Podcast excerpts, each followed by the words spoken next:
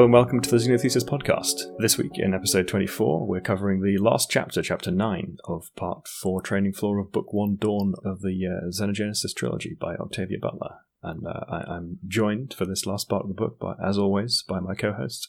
Michael Glinka. Hello, everyone. Here we are. So, the last chapter. yes. Oh man, what a journey it was. Yeah, and we get an interesting little sort of twist at the end. I don't think we quite saw that one coming. Uh, No, I honestly was not ready to um uh for that. Like I don't know. It just feels that it. it I don't know. Maybe it was predictable that something like this may happen, but Hmm. I did not see it at all. Yeah, I mean, you, you, you don't seem to. I mean, it, it doesn't feel like something that's going to be there in, in this time frame, right? It, it feels uh, Exactly. uh, exactly. like something that might happen eventually, but not something that might happen like right now. Absolutely, that's that's correct. Um, I Hmm. I generally was not expecting this. You know, you know my my last predictions. I guess maybe we can jump on my predictions, and then that will probably explain. Yeah, so as usual, we've we've kind of got ahead of ourselves at the, at the beginning. Yeah. The twist we're referring to is the fact that Lilith is pregnant.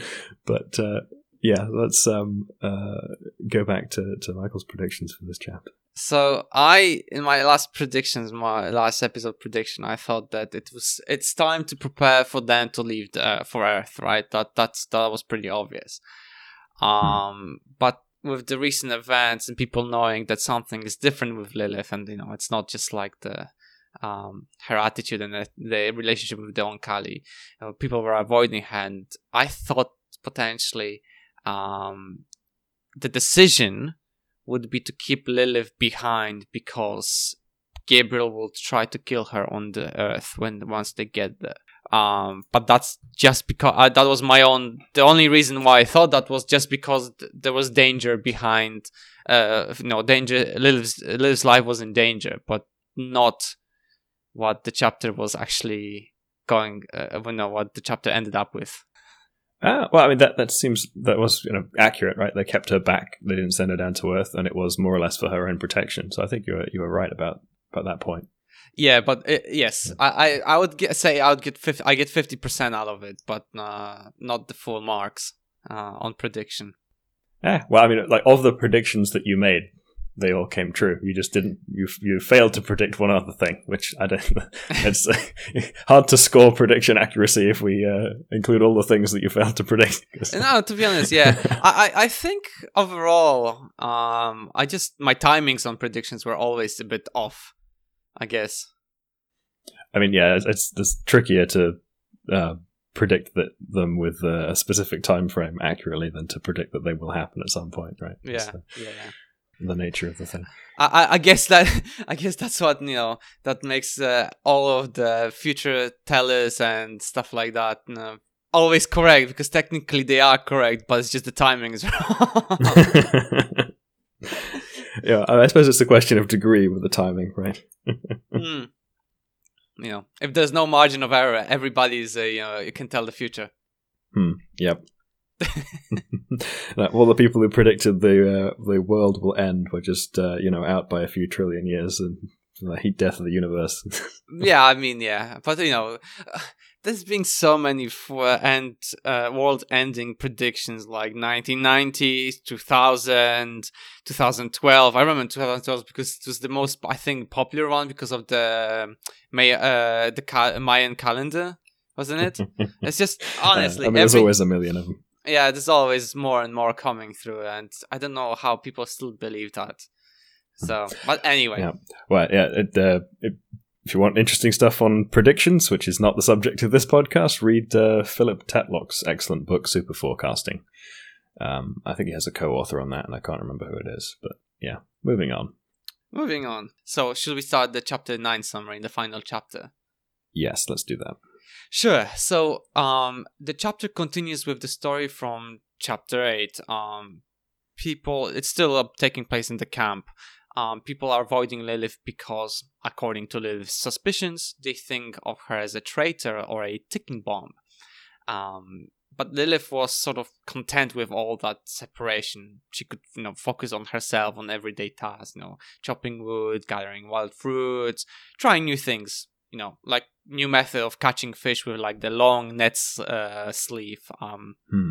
the, the way she described it, you know, made it out of tough grass and vines. Not many people wanted to be taught by her anymore, which to her surprise were more punishing for her because um, actually she found that she enjoys teaching people. Hmm. Um, There was a little point I wanted to put out here, and Mhm. that um, she um, it's just that she this was more punishing to her than to the Oankali, since she had discovered she liked teaching.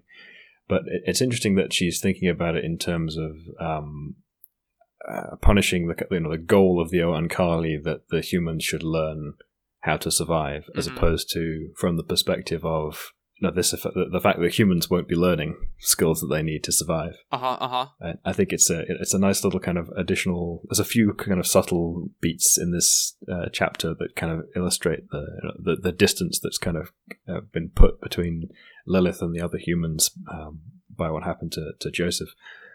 Um, and this is a, a nice little subtle one where you know it's, uh, she's just kind of not thinking about this in, in terms of the uh, the needs of the humans, but rather the goals of the Oankali. Mm, mm. But I guess it makes sense, right? This, this whole her attitude at this point because she was betrayed by almost everyone. Although the only thing she was just trying to do is explain everyone, keep your long game face on, and just Mm. Yeah, yeah. I mean, I'm Wait. just uh, sort of um, pointing out the way in which the writing is is, mm, is mm. highlighting that to us. absolutely yes. Um. So eventually. Um, some people started approaching her. Actually, you know, some like Alison, Ray, Leah, Victor, um, to, to be taught or to ask her questions. Uh, but her best friend Tate stayed away from her. And Lilith suspects Mm. it's because of Gabriel. Either something Gabriel said to her or just trying to maintain the same sort of, um, or supporting Gabriel because of support of Gabriel. Um, the only person left for her as a friend was Nikanj, and although it didn't try to change her attitude and behavior towards uh, um, towards others, right? So it it's even though you know sometimes I would say personally that sometimes friends are there to either to listen to you or give you advice. Uh, But I think here Nikanj was just there to so she can talk to Mhm. someone still, right? As a friend. Yeah, uh, maybe not even talk to, but just you know be present, as it were. Yes. So this is uh, a short description from the book. She lay with it and its mates at night, and it pleasured her as it had before she met Joseph. She did not want this at first, but she came to appreciate it. Then she realized she was able to to touch a man again and find pleasure in it. Um, and yes, that was um, a very short moment when um, I think was uh, she was passing something to Victor, uh, a Hmm. cassava or something, and Yeah, she accidentally touched his hand, but she didn't feel that repulsion that usually um, um, she used to. yeah, yeah. So it it, seems like that Nikanj just kind of lifted that effect to some degree.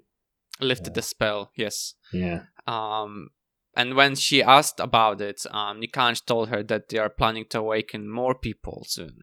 So she'll be free to choose whether or not she wants a partner. So, you know, that allows her, you know, to touch and everything. So allows her to, I don't know, find potential partner. But also, the, from the fact that she stopped teaching people here and that they're learning much more slowly. Um, but that that's the reason why they're more awakening more people. But because also they're going down to Earth soon. Um, but then it was called by another ooloi, and the conversation stopped midway. And yeah. So it's a little um a little vague as to how much time has passed here, but it does seem quite uh, quite soon after Joseph's uh, death that the uh, are kind of uh, no, moving in on the possibility that she might uh, find another human partner. I think um, the book indicates few weeks.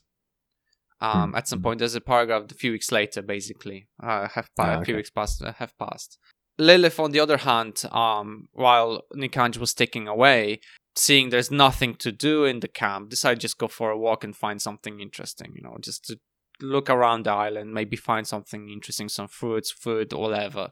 And this is where the book gets interesting because as she returns to the Lakam, she finds herself in a complete abundant uh, place uh, with only one fire still lit and Ikan sitting by it.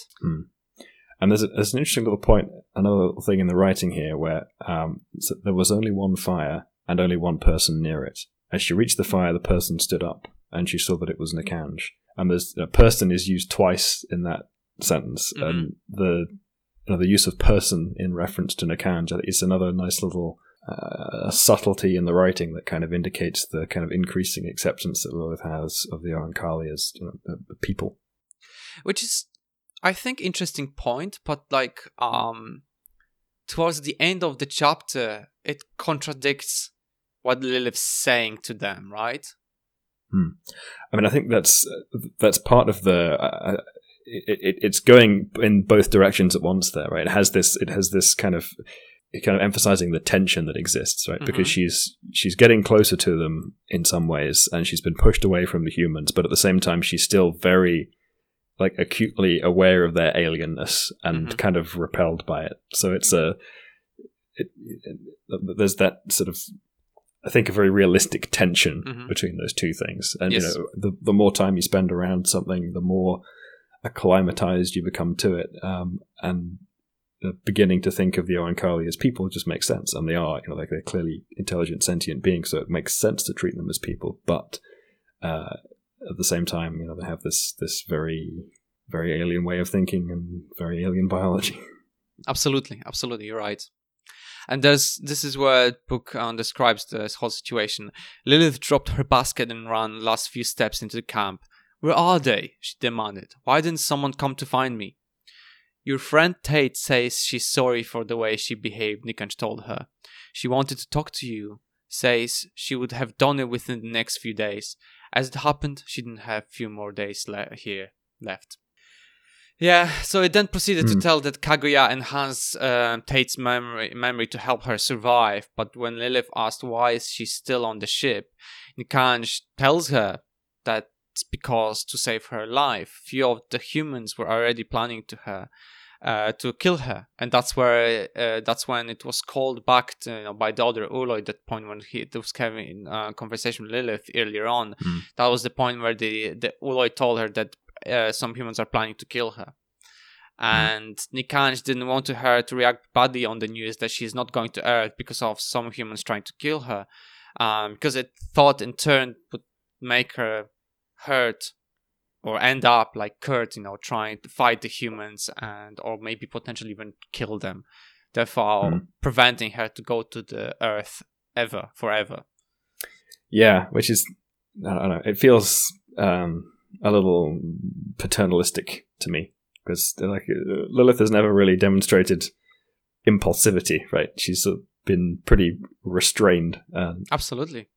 So- so I think even if she'd received the news in, in the company of the other humans that she was being kept back from Earth, I, I don't think she would have lost her cool sufficiently to have killed anyone. Yeah, which is surprising, isn't it? Because I mean, so far Nikanj has has had like a proper understanding of Lilith, I'd say, more or less, right? Um, uh, sometimes, right? I think uh, sometimes it, it's it's kind of spot on, but other times it, it really doesn't get it. I think, uh, which again kind of ma- makes sense, right? It it, it has the uh, it, doesn't have the inside perspective to kind of really empathize with humans, but it has the advantage of the outside view, so it can kind of see some of the the stuff that we might not see well about ourselves. So I, I think it, it has the it has that kind of peculiar mix of occasionally being very good at predicting what humans will do, but also um, missing some important points. I guess so. Hmm. I guess so. I just always think of back to the um, situation with Paul Titus.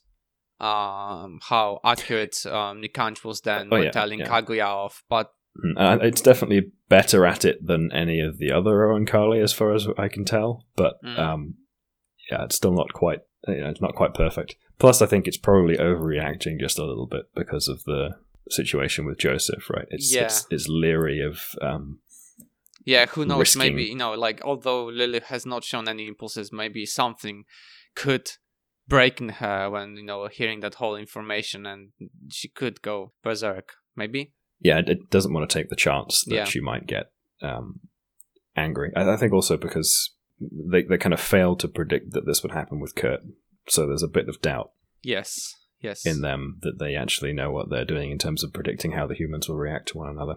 Yes, absolutely. So Nikanj then continued to tell Lilith that the moment they reach Earth, um, then Kali knew that the humans will try to escape them. The original plan was to the Oankali were planning to tell the humans to take whatever they needed and go if they want to go, um, but they would be welcomed back anytime.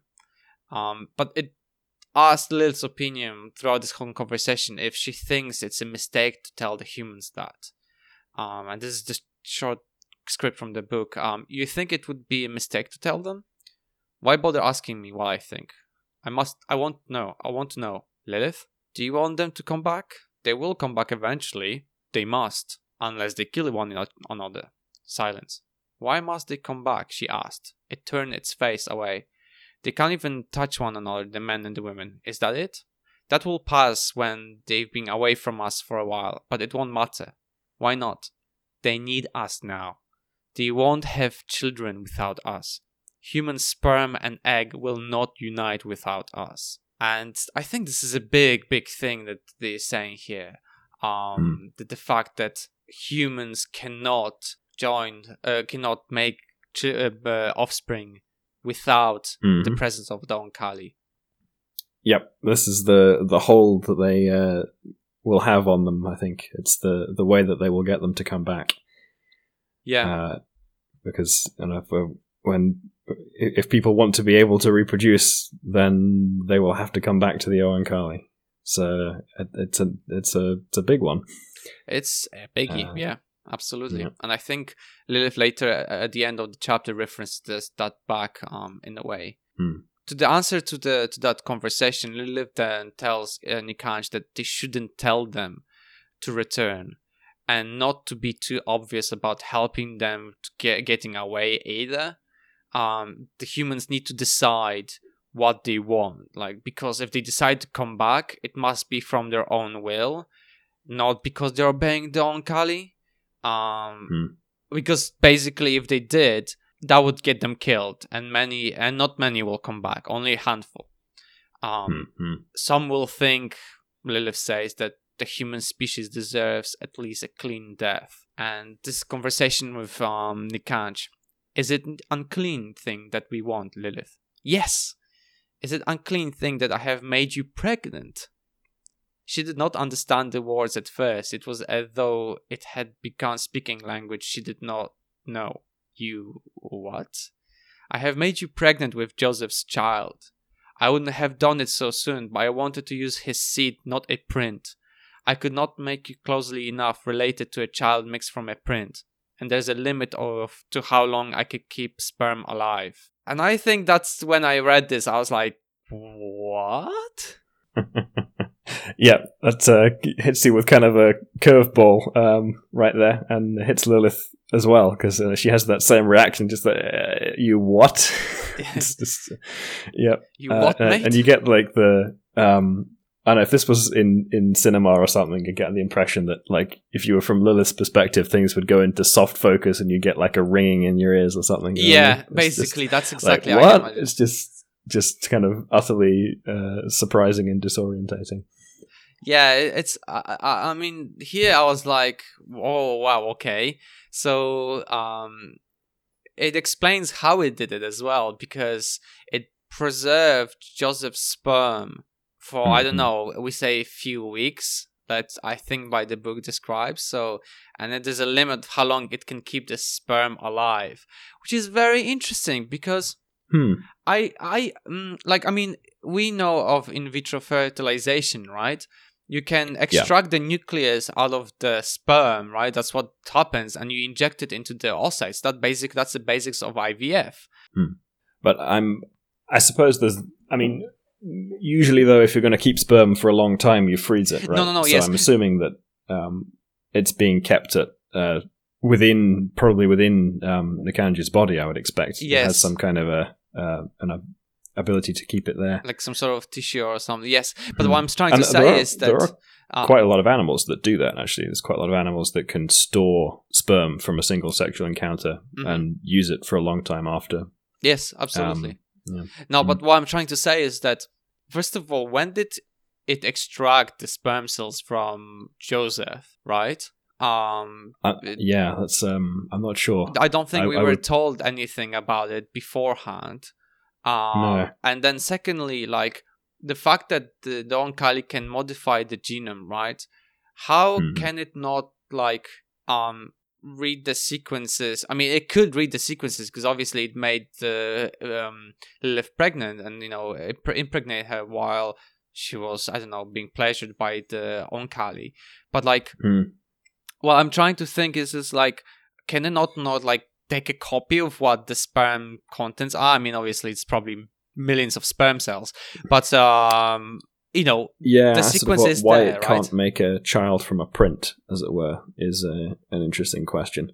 Yeah. But I mean, I suppose it might be some, just something to do with they don't understand. Well, I mean, then they're, mm, they're doing the genetic mixing with the other Oankali. So, Yeah. mm, So Yeah. you know what I mean? Like it's it's like it didn't want to use the print to use the print like the copy of Joseph uh, Hmm. sperm cells to um to in on Lilith. So it, you had original sperm cells, but at the same time they have the ability to read the sequence of those um sperm cell DNA.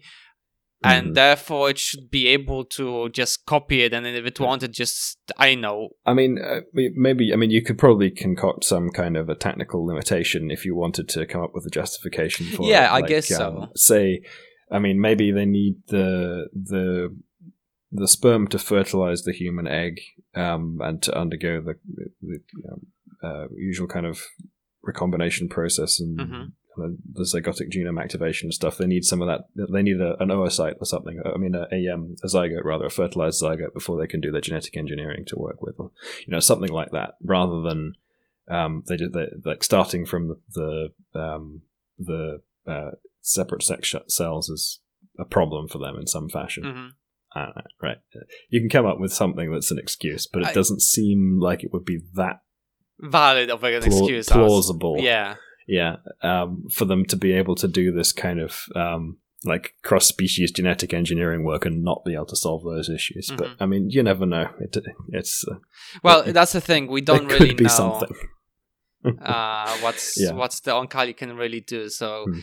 I guess it's acceptable ex- uh, excuse and explanation. Uh, but it feels like for me that Nikanj should be like this should be able to um I don't know. Mhm. Copy Yeah, so at I, I definitely have a a lot of more technical questions about why you can't do this. yeah if I were, exactly exactly. Considering that you know we can't do it ourselves in a way you know there are methods of preserving sperm cells like you put it you know you freeze them down a bit of buffer solution and liquid nitrogen and it will last you know in the cold storage room for a long long time. That's how people store Yeah, the sperm in the sperm banks. Like it's it's not really a a very difficult technology nowadays um mhm. um, and I think I wonder when this first sperm banks actually um started on Earth. I mean, Um, like just uh, properly. I'm not sure. I mean, I guess they wouldn't have long. I mean, I suppose you might have seen them before IVF was the thing in anticipation that the possibility of IVF being a thing, but I wouldn't imagine they would be popular until IVF was developed, which was what? I just checked, Um, and when was the first sperm bank created? And it says in Mhm. 1964. Uh, Okay, it was right. established uh, for therapeutic purposes of infertility at Iowa, USA, and Tokyo, Japan, on 1964. Mhm. So I guess I guess you know like but but technology is even older than that. We're talking about 1950s. Uh, you know the cryopreservation, right? So I Mhm. I suspect that this is Yeah, but I think it's just it doesn't. It's not their style of technology, right? It's not the way they they do things, right? They they don't do like you know yeah cryopreservance. They do stuff biologically. That's the yeah. I don't know. It's a, a bit kind of outside of the the realm of the way that they'd usually operate. The I'd, yeah, I'd be kind of surprised if they suddenly started you know whipping out the liquid nitrogen. It, it seems a bit out of character for them. yeah, true. But in the same time, like it feels to me that um having that biological advantage, right? That that organ that allows you to understand, and then if you combine it with normal uh, scientific research procedure, right? Like you know using equipment and stuff like that, would really Hmm. really speed up a lot of things, don't you think? Yeah, yeah, definitely. Like if you had like imagine the sequencing analysis we do nowadays right imagine if you could just put your finger in the sample and be like hmm yes i know what then and just you know like produce the analysis out of that and you understand it like in even more depth than you could normally do like right so mm-hmm. but and yeah and there's it's like the difference between say looking at something and imaging something right? So when you look at it, it's you know, there's an inherent kind of subjectivity to it, right? And it's difficult to do like a, a quantification across multiple different um, states if you're just eyeballing it, yes, right? Absolutely. You need a camera that can that can have the same. It's, it's, you know it's doing the same visual information, but it's capturing it in a consistent, objective fashion that you can use to do quantitative comparisons between um, between different states, mm-hmm. which you can't do that well with your eye. Uh, you know, you can kind of score stuff, but it's not it's not as good as as a uh, as an imaging technology. So it's the same kind of situation, I suspect, with the way the Oankali operate to some degree, right? I mean, they they they have this like genetic perception, mm-hmm. but the, you you would at the same time want to have the the technological implementation of that as well, so that you can get the, the more quantitative information. But it doesn't seem like they've ever really gone that route. I think because so much of their technology is um, biological in basis. Yes, they don't ha- they don't have that same kind of approach to things. Yeah, absolutely. Uh, yeah. I think it actually it, I think it also proves the point of like why Oankali are missing few information or few things about humans mm. that they don't have that sort of objective approach in a lot of things, right? Yeah, they're they're kind of um, they don't seem to have. I mean, they have a lot of technical sophistication, and they seem very capable at, at implementing stuff. But it's not um, it's not actually all that scientific in their approach to finding stuff out. Yes. Right? It's it's almost more evolutionary. Um, it's it's kind of you know the understanding has kind of emerged from them uh, acquiring and integrating new bits of stuff and, exper- and experimenting in the kind of uh, more random exploration type way. They don't seem to have as sophisticated a scientific culture. Like they're not kind of you know, directed at finding stuff out in the in the same way. They they do it through this trade. They don't do it through uh, the, what we conventionally think of as the scientific method. It makes sense though because they are evolutionary uh, species, right? They, they use evolution yeah. as their own driving force, whereas we are uh, we humans and all the animals on the earth and all these organisms actually on the earth. Um, mm. Evolution is more of like a not a driving force, but more of like a process that we are all under, you know, taking it's taking place all the time. Um, hmm. Depends on the timings, of course, per species, but it's not something that we feel or we can control in any way in terms of like the Oankali do. Yeah, it comes back to something we talked about in much earlier episodes, but they have a kind of fusion between their memetic and their genetic replicators, right? They they they have genetic memory and they have uh, very perfect memory and and they their technology is all biological so they have this kind of like they don't really have a sort of as clear a separation between ideas and and genetics yes. almost as we do right at the moment because we don't have that sophisticated a genetic engineering technology there's a there's a decoupling between um, you know our our technological, our memetic, our ideas um, as replicators and our genes, and they're kind of a little bit out of out of step with one another. Mm-hmm. But in the Oankali world, they're much more tightly intertwined. Yes, yes, absolutely. But yes, this is one of our final last off tangent top uh, conversations for this book. oh no, the episode's not over yet. Oh no, the, yeah, actually yes, we, it's not over yet. So we got plenty of room for more tangents. Absolutely. um, so where next are we in the um... unclean? Ah, yes, unclean. Yeah, it's a, it's, a, um, it's an interesting choice of word there, actually. I mean, it's understandable why Lilith would call it unclean. What's happening between aliens and humans, right? But there's a lot of situation at the moment in the world about purism and you know of uh, species, etc., etc. Actually, it feels like um. So I initially thought it came from from Nikanj, the unclean thing, but it's kind of in response to the end of Lilith's last sentence. Yes, it's, she says uh, a clean end to humanity, and then Nikanj is responding with, "Is it unclean?" Yes, thing that Uh, we want. That Hmm. I the trade.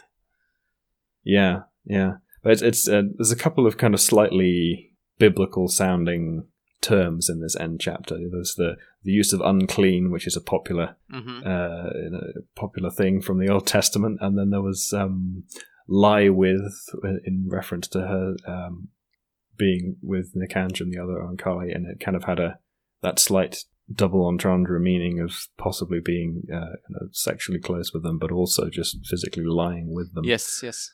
Um, so there's you know there's a couple of those kind of uh, slight you know that, that slight biblical tone kind of going in there. So I'm not entirely certain what that's that's um, accomplishing, but it, it's interesting.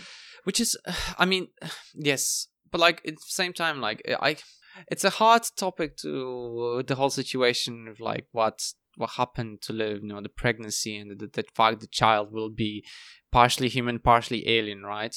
Hmm. because I don't know. I personally don't know how to feel about this because, in a way, evolution and changes to species and any species, right, is part of what the life is, right? You know, Mhm. and things like this right are hard it's a hard topic to converse about because some people you know say like you would say yes that why would matter for some many wouldn't matter for some would matter a lot right Mhm.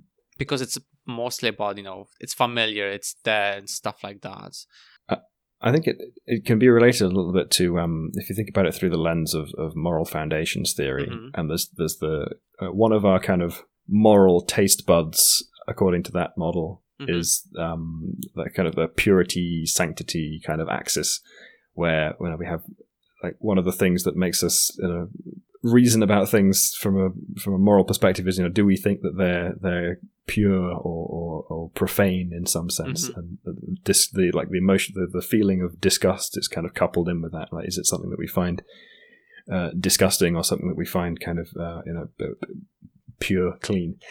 Um, so and I think that's the point that you made before about some people would be okay with this and others wouldn't I think it- comes down to that kind of like moral taste profile, right? It's it, it's the like are you are you particularly sensitive to the the purity sanctity axis?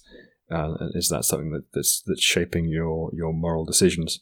That's one of the things that that, that kind of tends to separate um, sort of clustering people who are more conservative and people who are more liberal politically. Is that the um, the liberals are kind of more sensitive to the care and fairness axes, but don't really use the purity, sanctity, and authority moral axes so much. hmm So when they're they're kind of reasoning about moral stuff, and they they, they just they, they don't talk about it in the same language because they don't really um, sort of use those moral senses in the same way. Like they still have them, but they're usually sort of slightly slightly underdeveloped in the the liberals, and they kind of give more emphasis to the the importance of the um, the care fairness axis, which which fits quite well with a kind of more utilitarian ethics, which you know, um, and I, I, I fall into that camp, right? I have that. Uh, I'm less sensitive to the purity, sanctity, and more in the uh, the care fairness. hmm Um, and it's, it's these kind of personality attributes that are actually quite strongly predictive of political affiliation, which I find an interesting thing. But yeah, I think that's one of the. I think it really relates back to um the conversation we had a few episodes back about you know uh, I was joking about a sex cult uh if Don Kali arrived on the pla- on the planet right? Um, yeah, yeah. it's it's we've talked about this a lot in previous several episodes about what will happen you know if Don Kali appa- appear on the Earth before the war actually took place right? Yeah, it's another one of those. Like, if if you, you there's a bunch of people who are uh, high in, in, in trait openness in the the big five personality traits, right? They're open to new experiences. Yeah, and this is an interesting new experience. So exactly so I just that segment of the population. So I feel it'd be, um, I don't know, it'll be interesting to see um, how at that point would this whole situation take place. But yeah, in this case though, although as you mentioned earlier, Lilith was looking at the Oankali as persons, and here Hmm. the fact that um Lilith is pregnant with Joseph's child, which will be human but also alien in the same time. Is yeah, so it's not just hers and Joseph's, right? It's also Uh, I- and Dichaan. Yes, exactly. Um, but it's just the combination of all that is right. It's now it's unclean, right? So I think Lilith herself still isn't certain of her Hmm. own standing towards Don Oankali in this whole situation, right? Yeah, it, gives her a kind of uh, like this sort of hybrid child, a mix of human and alien, gives her this kind of. She thinks you know it's a it's a monster, right? She's she's not um, uh, at all comfortable with this idea. Mm. But uh, I don't know. I, I, I, I suspect though when I mean there's there's the difference between interacting with with that kind of co- like the concept of this individual in the abstract, and then in the concrete, it'll just be an innocent child, right? hmm So the uh, you know it, it may offend that moral sense of of of um, purity, sanctity, but when it comes back to the sort of care axis, Mhm. when you're actually interacting with that child, it's just a child, right? It had no say in That's the, the thing, that it's a right? hybrid. Yeah. You, I mean, it's pretty obvious if you look from it that you know children have never had, unless I mean, very few cases when the child is born as psychopath, which you know happens. But like usually, children are have uh, the innocence is there, right? They haven't done anything.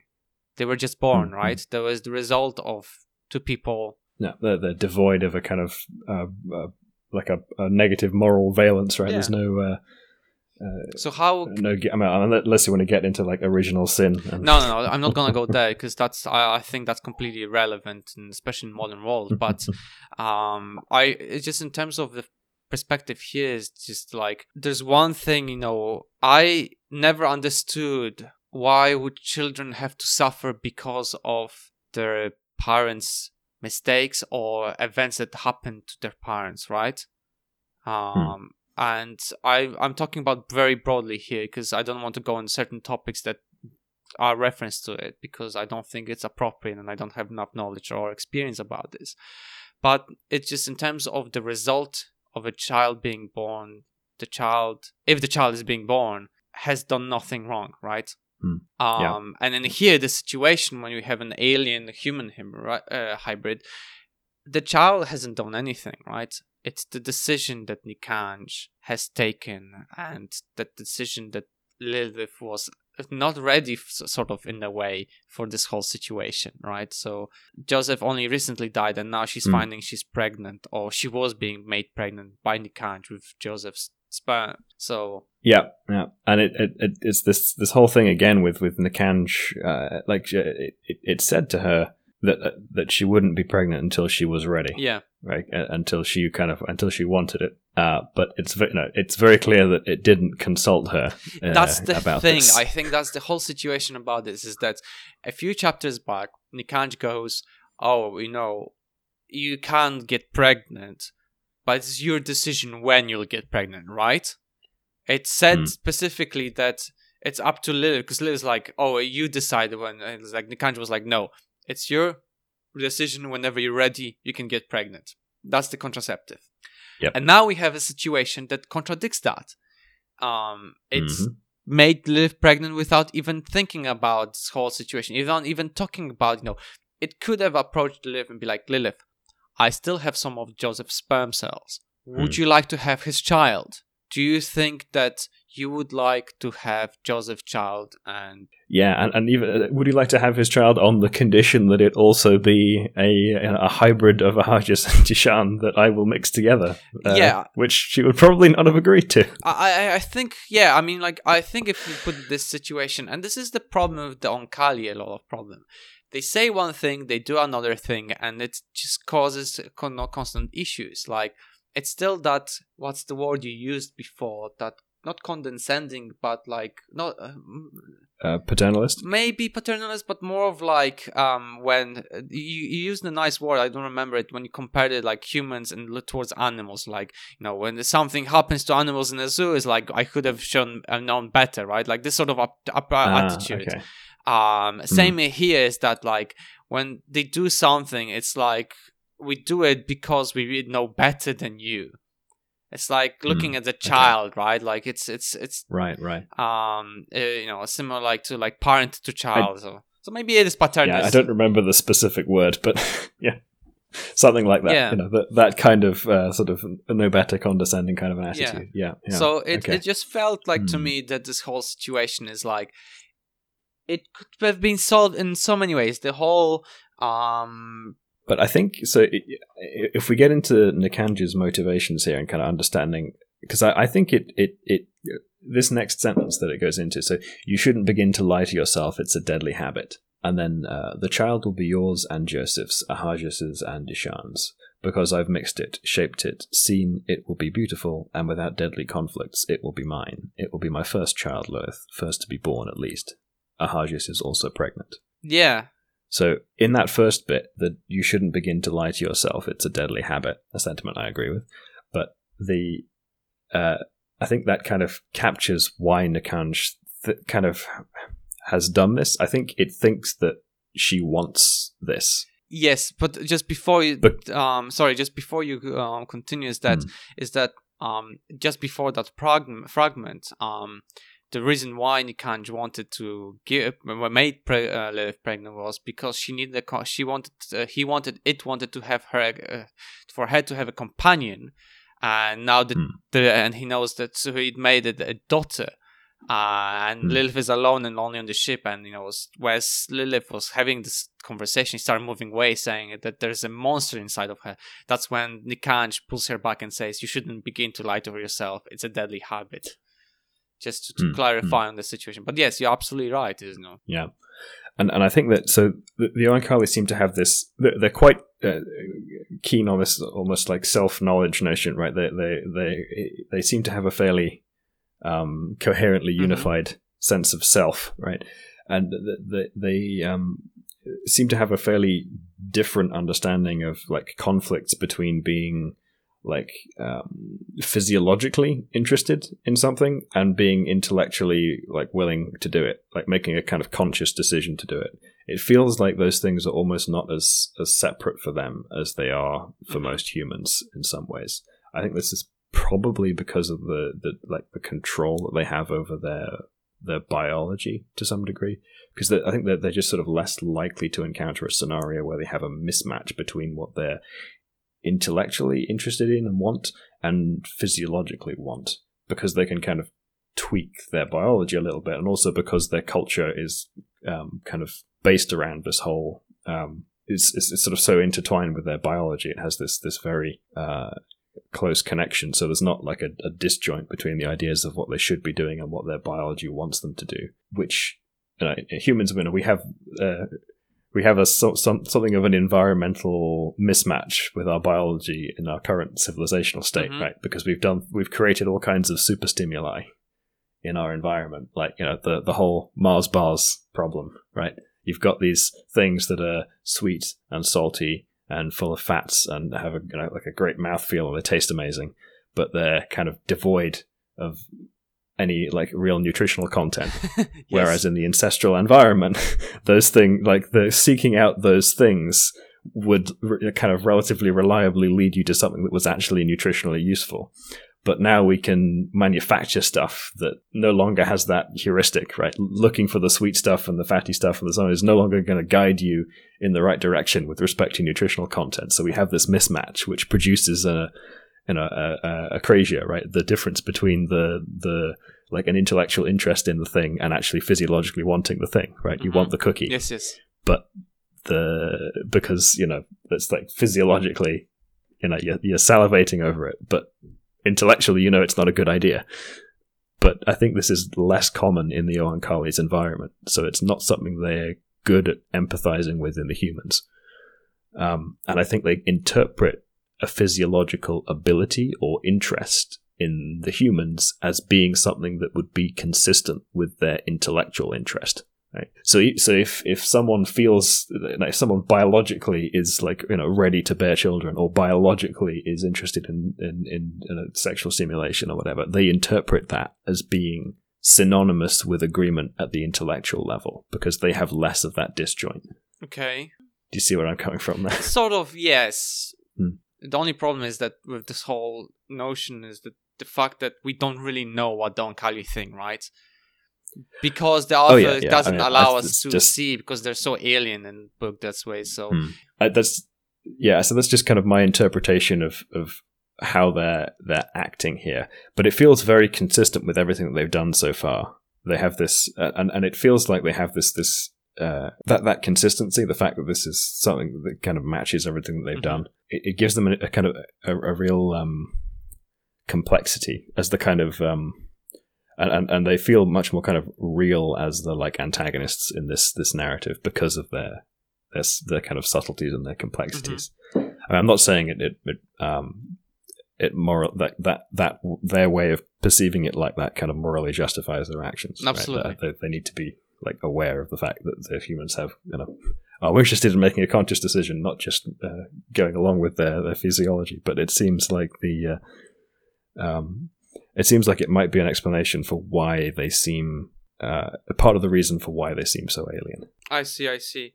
I see your point, and I, I think I sort of agree. I, I think the, the the fact is that because of their complexity and complexity of the situation, Hmm. It still doesn't though um excuse the the fact that Nikanj throughout the whole book, right, when when things were like, do you remember the conversation? I think if it was after the Paul Titus situation that Hmm. um Lilith and Nikanj had this moment where Nikanj was go undergo the metamorphosis, and I think Mhm. what happened was they had a discussion where a discussion about you know ask or talk to me when there's things that need to be you know like things like that take about my body right i think that's what it, it she said that they said that anything related to my body and come and ask or Mhm. have a conversation with me right Yeah, and yeah.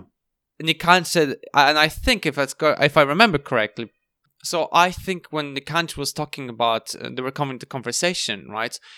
Nikanj and Lilith came to sort of agreement, let's say, uh, or there was at least some Mhm. understanding that Nikanj will speak or at least talk about Lilith with about about this. And this is a situation where you really need to have a conversation about this whole Yeah, um, yeah. decision, right? Like the, the whole, you know, making Lilith pregnant. So I don't know. I agree. Yeah, Uh, I mean, but so, but the um, part of the reason why I think my kind of little hypothesis there makes a good explanation is because it feels like a a kind of cognitive bias that the Oankali have about not thinking about this this disjoint, which is something that like just being aware that you have a, a bias in the way that you think is usually insufficient to stop you from falling prey to it. Yes. Uh, so the the the the fact that Lilith has explicitly said you need to talk to me about this and, and so on uh, is is is not uh, adequate for for to dissuade Nikanj from from doing this, even if it's kind of uh, well intentioned.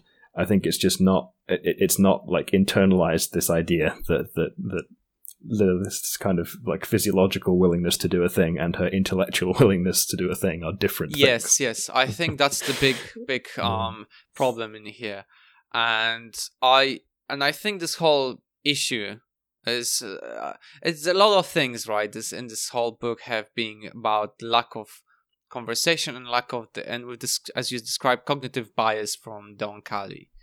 Um, Hmm. but yeah, I agree in here. I, Yeah, I I think just- understand your point now in a way, and uh, um, and I think I agree in, with it. Um, although, as I say, this whole book has been driving me nuts with the fact that a lot of things could have been solved if there was enough transparency between them. Yeah, I mean, a, that's that's actually it's an interesting point because it's often a it's often a, a thing in kind of bad writing where there's a you know there's just a, a failure to communicate that leads to you know you- see it in a lot of like bad comedy plots and stuff, right? You know, if, if somebody had sat down and Yeah, talked for five yeah. minutes, then this would have been like you could have avoided this entire thing. Um, But then I it would a made slightly more Comedy movie. yeah, yeah. But this, this, uh, like the fact that it's two alien species who are in a very asymmetrical power relationship to one another, kind of lends credence to the fact that there would be miscommunication Mhm. because, like, there's no, like, there's no strong motivation for the for the Oankali to actually, like, pay attention to what the humans want to communicate because they're the ones in control, and they're very alien to one another. So, And like, yeah, that's going to foster miscommunications. Yeah. And the fact is that the Oankali saved the remaining humans from the total Hmm. extinction also sort of puts in the perspective, yeah, we we've saved your ass. Yeah, probably gives them a certain sense of ownership. Yeah. Hmm, Yeah, it's it's a bit of a interesting. I say I would say it's a it's a very imbalanced position and and I don't know what's I mean like it's this story to be honest like I don't know where the next two books are gonna go but it just feels to me there's got it's it's a lot of um it's a lot of situations that small situations like that are what's going what will cause the conflict to escalate more and more even if two sides will try to de-escalate the pro- the issues right Okay.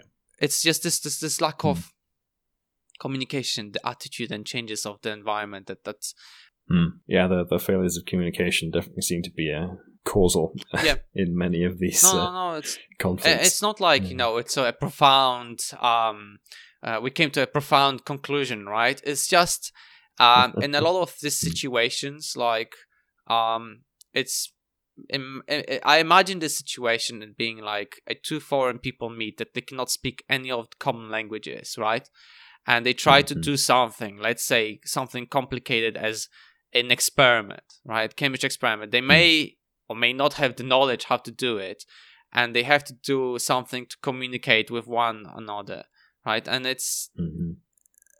In a very simplistic Yeah, way an- it just shows that like the lack of ability to communicate and doesn't mean that you cannot speak to each other it's just the lack of Hmm. ability to actually understand one another is and it it, it, uh like when you have that kind of barrier to communication, it it, uh, it you're sort of prevented from heading off misunderstandings before they develop into something more profound, right? Like it's you, you can't kind of catch the the error early and fix it, right? It, it tends to it tends to uh, to grow. yeah and it, the Uh, book has shown this many many times humans in the Hmm. cage lilith and uh, paul titus lilith and Hmm. joseph and Curt um, lilith's pregnancy right um, lilith and Kahguyaht the attitude of Kahguyaht right towards lilith all Hmm. this time the whole journey has been riddled with you know obviously in any in ci- ci- circumstances like this right there's bound to be things that are bumpy right but if there Mhm. was but it's also very cliche i would say right that like miscommunication right um in many I mean, it's, it, it's cliche for a reason, though, right? It's everywhere. oh yes yes Like, yes yes it's, uh, it, uh, but like Yeah. in a lot of movies that introduced aliens right? And aliens come to the planet and they there's uh they do something they sound something. But there's this this miscommunication because of the alienness right? But like and Hmm. often there were more not or not like this whole situation could have been solved and make the movie very boring. Um, if you know if the odd one side on another didn't try to trick uh, you know like oh, humans trying to steal technology or the aliens trying to do something to humans blah blah blah you know like this is very cliche Mhm. right and very generalistic view but it sort of mhm. happens in here as well in a way Yeah, yeah. I mean, it, it applies in, in you know many situations in just day to day life, Oh, yeah. right? The the failure to actually just sort of drill down on on um, the specifics of, of the nature of your your disagreement and like the kind of unwillingness to to entertain one another's positions for long enough to actually understand the nature of your disagreement and and uh, discuss it. yeah what's You know, yeah the, very yes common, absolutely i i especially in political discourse. Mm, yes. Uh, although I personally want to stay away from that because that's just another kind of warrants. But yeah, this this is the reason. um, a lot of issues arise from that. Yes. Mm, yeah. And there are plenty of techniques for, for doing it better, right? It's just the I think though techniques exist, it's the willingness of actually wanting to apply those techniques, Richard. That's yeah, that's the yeah, thing, you know, like yeah, some people just Yeah. thrive and in politics people thrive on the conflict even if it doesn't matter whether or not it's positive or negative people are talking as long as people are talking about you you're good right Hmm. so Yep. I say if you, uh, uh, in in my tradition of plugging books, I'll plug a good Go book on. here. Um, How to Have Impossible Conversations, I think, is the title by um, Peter Boghossian and James Lindsay. That's an excellent one on the okay subject. okay i need to check it out then Yeah, and uh, if you ever want to see someone who's managed to to kind of, uh, I, I think I often describe him as kind of a, a, savant of the content of that book. I don't think he's, I don't know if he's read it, I don't know if he's familiar with any of the theory in it, but he's amazingly good at doing it in real mm-hmm. life. Um, this guy, uh, uh, American uh, jazz musician called uh, Daryl Davis. Mm-hmm. Uh, and there's a long documentary. Actually, it's not actually that long as a documentary. It's a great documentary. That's the word I was looking for. Uh, called "Accidental Courtesy" about okay. him, um, and the fact that he uh, has managed to persuade at this point, I think over hundred people to leave the Ku Klux Klan. Ah, okay. Basically, just by sitting down and talking to him. Okay, I see. I rem- uh, I I didn't. I don't have. I don't remember names, but that story, I know what you're who you're talking about. Yes, yes. I've I've heard of this fella. Yeah, yeah. So, like, if, if you want to kind of uh, learn how to like exemplify the, the skills of how to have uh, very difficult conversations and, and come to, to a point of common understanding across broad divides, then those two pieces of source material are uh, a good start. Yeah, point. it's absolutely the story of that man, especially the Ku Klux, uh, Ku Klux Klan uh, members, and how he managed to have a conversation, befriend them. It's incredible.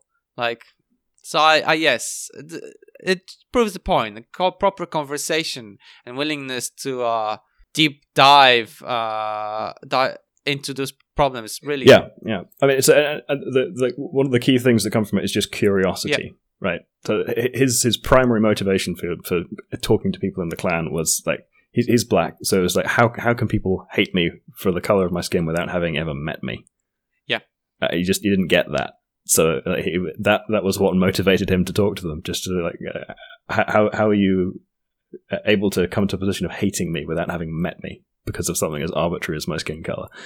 Uh, and then you know that from there the uh, he persuaded them of the the like the the error of their ways effectively, but uh, out of that honest curiosity, that's kind of the like the, the the way to approach a conversation with someone with whom you disagree profoundly is honest curiosity about why they think what they think. Just on the topic of KKK, just really slight off tangent. I just need to. I remembered because I was reading about this topic, and I need to say. Mm-hmm. For those who are in, who who will check that black fella and his story about KKK, do check also the names that um uh, the KKK members use, the titles for each rank. I swear, it's mwah. It's like the best thing ever. Yeah, their titles are just bizarre. I've no idea how that's a thing. I but... honestly, it's like it's whoever started this and came up with the ideas of those names either was a massive nerd and and had great imagination naming wise, but it's a hell, it's hilarious. Honestly, it's. It's just so strange. It's it's, yeah. it's fantastic. I honestly, when you read them, I, I cry every time out of laughter when I go into this topic. And it's it's the juxtaposition though of like the the kind of like horrendous political honestly, position with the ridiculous yeah, names. That's just like, like, what the hell. the moment you hear that and the moment you po- connect those two yeah. points, it's just like it's scary how the things they've done. But holy shit, they were funny as fuck when it comes to the naming of each other. It's just I just don't know. I just imagine uh. the meeting, right? And they're like throwing, you know, slurs and they're like how racist they are. And then there's like, you know, the Grand Wizard is. okay, yeah. sorry. It's just, I don't know. Um, uh, yeah, it, it's just weird. But yeah, moving, moving on, on, from, from that. From, from that. Sorry, I just needed to mention that because it's so funny. Mm. Okay. So, uh, returning to, to, to, Lilith's um, uh, Lilith's child. Yeah. So we get a little bit more information about about um, what this child will be we like, right? So we learn it's a yes, daughter. Yes, and the book goes then saying that well, Nikanj says that the child will look like Lilith and Joseph, but the differences will be hidden until the metamorphosis. So the child will undergo certain metamorphosis by we don't know yet of as of what exactly that consists of, right? Because we know in the Nikanj part it was the sensory arm coming out. Hmm. Nobody, we don't know yet what the human's gonna like. Maybe the tentacles, maybe the hair will be looking like more like tentacle tentacle like. Who knows? Padikanch says that Yeah. this our children will be better than either of us. We will moderate your hierarchical problems and you will lessen our physical limitations. Our children won't destroy themselves in a war, and if they need to regrow a limb or to change themselves in some other way, they'll be able to do it, and there will be other benefits. But they won't be human, Lilith Hmm. said. That's what matters. You can't understand, but that is what matters. Its tentacles noted. The child inside inside you matters. It released her arms and her hands clutched uselessly at one another. This will destroy us, she whispered. My god, no wonder you wouldn't let me leave with the others. You will leave when I do. You, Ahajas, and uh, Chan, and our children. We have work to do here before we leave. It stood up. We'll go home now. Ahajas and Dichaan are waiting for us. Hmm. So I think it's interesting because it relates back to what I don't remember who was it, Jdahya, Kahguyaht, maybe it wasn't Kanj, about the problem. I, I think it was Jdahya in the very first chapter or two, first few chapters on the part one when they were talking about Mhm. um the differences between the Oankali and the humans right that they were like humans are very Mhm. hierarchical and the they have like we have very contradicting traits that we are very social but very hierarchical and authoritarian and that causes issues blah blah blah and stuff like that uh, I, I don't remember exactly Mhm. remember but there was something like this Yeah, so we, we have difficulty solving certain collective action problems, as was illustrated quite nicely by the conflict that immediately arose Yep. in this book Yep. when the humans were left in, uh, to their own yeah devices. so um that's that, that is interesting uh but i'm more interested about the physical limitations right like that the child you know uh, they won't destroy themselves but they can grow a limb or change themselves in one way or another right that's that's and there will be other benefits so like i guess the Hmm. memory um i guess maybe the strength Yeah, yeah. I mean, that's the the Oankali have been flying around the galaxy, accumulating all of these very uh, interesting biological traits. Right? They, they they seem to be very capable. Um, like they they say they're physical limitations, but like then in many ways, by comparison with humans, they're not physically Mhm. limited. I think it's just like uh, uh, an expansion of their, their Yes. physical capacities. I wonder Um, if also breathing underwater because I think you know Oankali can breathe underwater, but I think though I think Mhm. because the chapter before I continue with my thoughts, this is where the chapter ends, right? Lilith pondering on what she should do, resisting or going with Nikanj, but ultimately she decides that she needs more information because there's if there's a chance to learn how to slip down Kali and have pure children, she needs to learn it, right? So Hmm. this that's where the chapter sort of ends. Um, but the thing is, imagine the situation where the awesome humans that slipped under the Oankali radar, and they have produced pure children, right? There's we have you're talking about several generations of humans, right? And we have several generations of the children of the Oankali human children who have a moderated their like in, which the Oankali have moderated that sort of hierarchical problems, meaning also that they are less prone to aggressiveness, I guess, because it says they'll be less and they'll be uh they won't destroy themselves in the war. But if Mhm. the pure humans then would attack those um Oankali children, right? Like no the human Oankali hybrids, what would then happen, right? Would the Oankali protect them the human Oankali protect themselves?